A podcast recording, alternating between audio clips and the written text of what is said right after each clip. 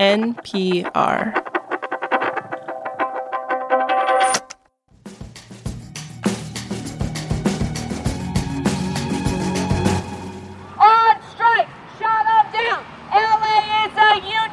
The Walt Disney Studios campus in Burbank, California, is not the happiest place on earth right now.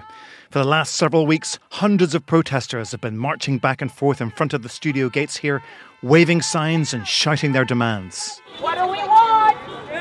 Fair wages! Do we want it now? These protesters are members and supporters of the biggest writers and actors unions in the US the WGA, that's the Writers Guild of America, and SAG AFTRA, the Screen Actors Guild and the American Federation of Television and Radio Artists. It's a bit of a mouthful for a union. I think you really need a shorter name. right. Uh, um, I'll, I'll propose that, Paddy. Both of these unions walked out of talks recently with the Alliance of Motion Picture and Television Producers. That's the organization that represents studios like Disney and Netflix. And they walked out over contracts regarding pay, conditions, and use of the writers' and actors' images. The writers have been pounding the pavement here since May the 2nd. The actors joined them a couple of weeks ago. The strikers have quite a few demands, covering everything from the size of writing teams to the threat posed by artificial intelligence. But one item keeps coming up again and again. Residuals, we're definitely talking about that. Talking about residuals. Residual income. Residuals. Definitely residuals. Streaming residuals. Residuals. Residuals are non existent. Residuals, absolutely. Absolutely residuals. This is The Indicator from Planet Money. I'm Paddy Hirsch. And I'm Darian Woods. Today we're going to look at one of the key sticking points in the labour negotiations that has brought film and television production in the US to a halt residuals. We'll find out what residuals are and why they're such a big deal to everybody involved. That's coming up after the break. This message comes from Apple Card. You earn up to 3% daily cash on every purchase. That's 3% on products at Apple, 2% on all other Apple Card with Apple Pay purchases, and 1% on anything you buy with your titanium Apple Card or virtual card number. Visit apple.co slash card calculator to see how much you can earn. Apple Card issued by Goldman Sachs Bank USA, Salt Lake City branch. Subject to credit approval. Terms apply. This message comes from NPR sponsor E-Trade from Morgan Stanley. Take control of your financial future with E-Trade. No matter what kind of investor you are, their tools and resources can help you be ready for what's next. Now when you open an account, you can get up to $1,000 with a qualifying deposit. Terms apply. Learn more at etrade.com/slash NPR. Investing involves risks. Morgan Stanley Smith Barney LLC, member SIPC. E-Trade is a business of Morgan Stanley. All right, before we get started, uh, we do need to disclose that many people who worked on this episode are members of SAG AFTRA, which is one of the unions in this dispute, and it includes me. Uh, but not me. All right, well, we're going to get you one day, Paddy. Yeah, we'll see about that. But anyway, we're not here to talk about me. We're here to talk about residuals, which are a big sticking point in the negotiations between entertainment industry labour unions and producers. But what exactly is a residual? Duncan Crabtree Ireland is the chief negotiator for SAG AFTRA, which represents the actors in this dispute. A residual is a wage that's paid for subsequent use of something that an actor did in a different market than it was originally created for, usually. Residual income is paid to creatives, that's actors, writers, and directors, as part of a split compensation package. They get paid the majority of their wage up front, and then they get paid a smaller amount, a residual payment, every time the show they worked on re airs. And this arrangement works, or used to work, for everyone. That includes the producers, who do take on the risk of making a whole portfolio of shows or movies, any or all of which could fail.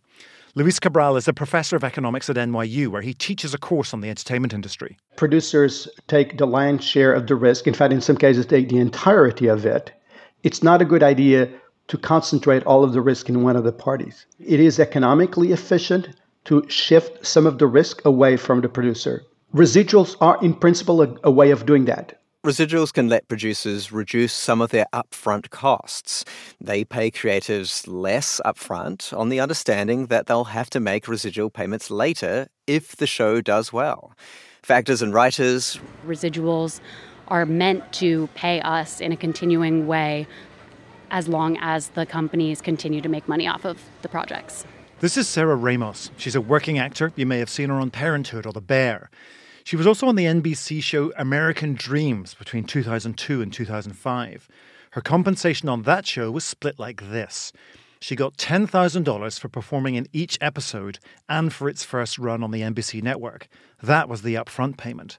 The residual, which was paid every time an episode re aired on the network, was $3,162. Now, you might be thinking, that sounds like pretty good money. You know, th- that show was popular and it reran on the network. So, someone working as a frequent performer on that show could make $160,000 a year. Yeah, or sometimes more than that. But here's the thing most actors aren't regulars, most appear on just one episode, if they're lucky.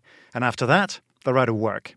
Sarah says, like most actors and writers, she's been in that situation many times. Like, we have to get our job, do it on set, and then go back in the trenches and try to get another job, you know? And there's a lot of in between time when you're not getting paychecks for new work, and that's when you really need residuals.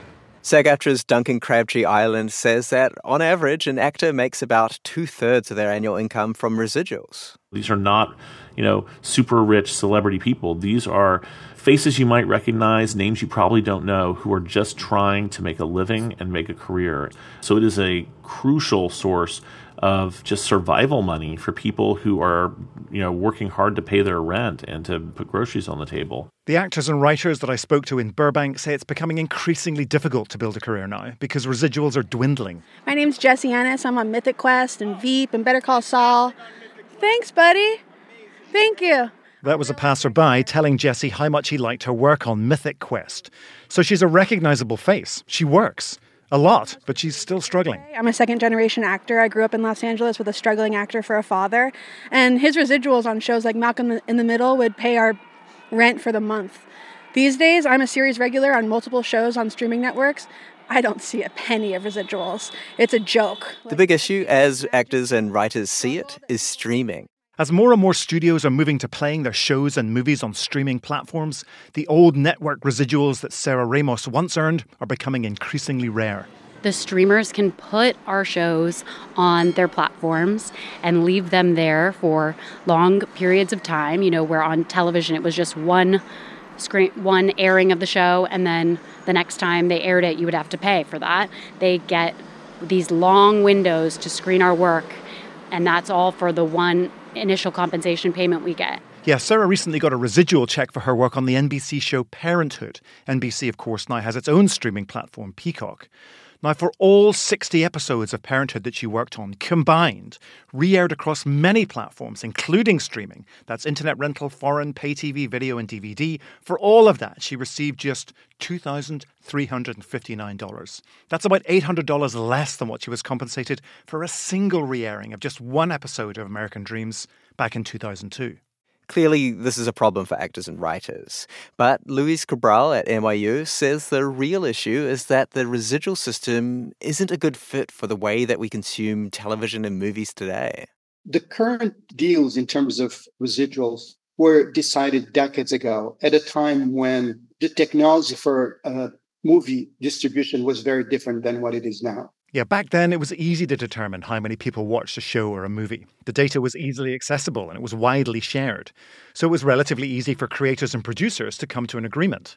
But measuring the streams of a television show or a movie is considerably more difficult because that data is typically proprietary to the streamer. Streaming companies live and die by their data, which can be some of the most valuable products in their portfolio. And Duncan Crabtree Ireland of SAG AFTRA says that the producers are refusing to share that data with actors and writers, even with an independent third party involved. It's kind of uh, the fox guarding the hen house when the companies say, oh, well, an outside analytics company can't possibly do this, but we also won't share uh, any of our proprietary information on the success of our project. So basically, we're saying no outside company can do it, but we also won't let you see our data. And because of that, we can't do a revenue sharing proposal. I reached out to the Alliance of Motion Picture and Television Producers to ask them about their stance on residuals and data sharing and all of the rest of this, but they declined the opportunity to talk with me.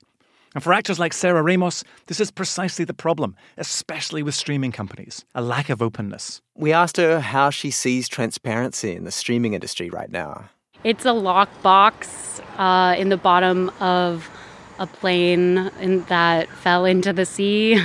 20,000 leagues. That's a good image. It could be a long, deep dive for the writers and actors to get down to that plane, but they are all geared up and willing to take the risk. They're hoping that this strike will exert enough pressure to bust that lockbox open, because there's gold inside, even if it is only residual.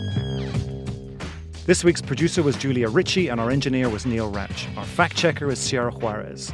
Viet Le is our senior producer, Kate Concannon our editor, and The Indicator is a production of NPR. This message comes from NPR sponsor Vuori, a new perspective on performance apparel. Clothing designed with premium fabrics, built to move in, styled for life. For 20% off your first purchase, go to vuori.com/npr. Support for NPR and the following message come from IXL Online. Is your child asking questions on their homework you don't feel equipped to answer? IXL Learning uses advanced algorithms to give the right help to each kid, no matter the age or personality. One subscription gets you everything. One site for all the kids in your home, pre K to 12th grade. Make an impact on your child's learning. Get IXL now. And NPR listeners can get an exclusive 20% off IXL membership when they sign up today at IXL.com/NPR. This election season, you can expect to hear a lot of news, some of it meaningful, much of it not. Give the Up First podcast 15 minutes, sometimes a little less, and we'll help you sort it out what's going on around the world and at home. Three stories, 15 minutes, up first every day. Listen every morning wherever you get your podcasts.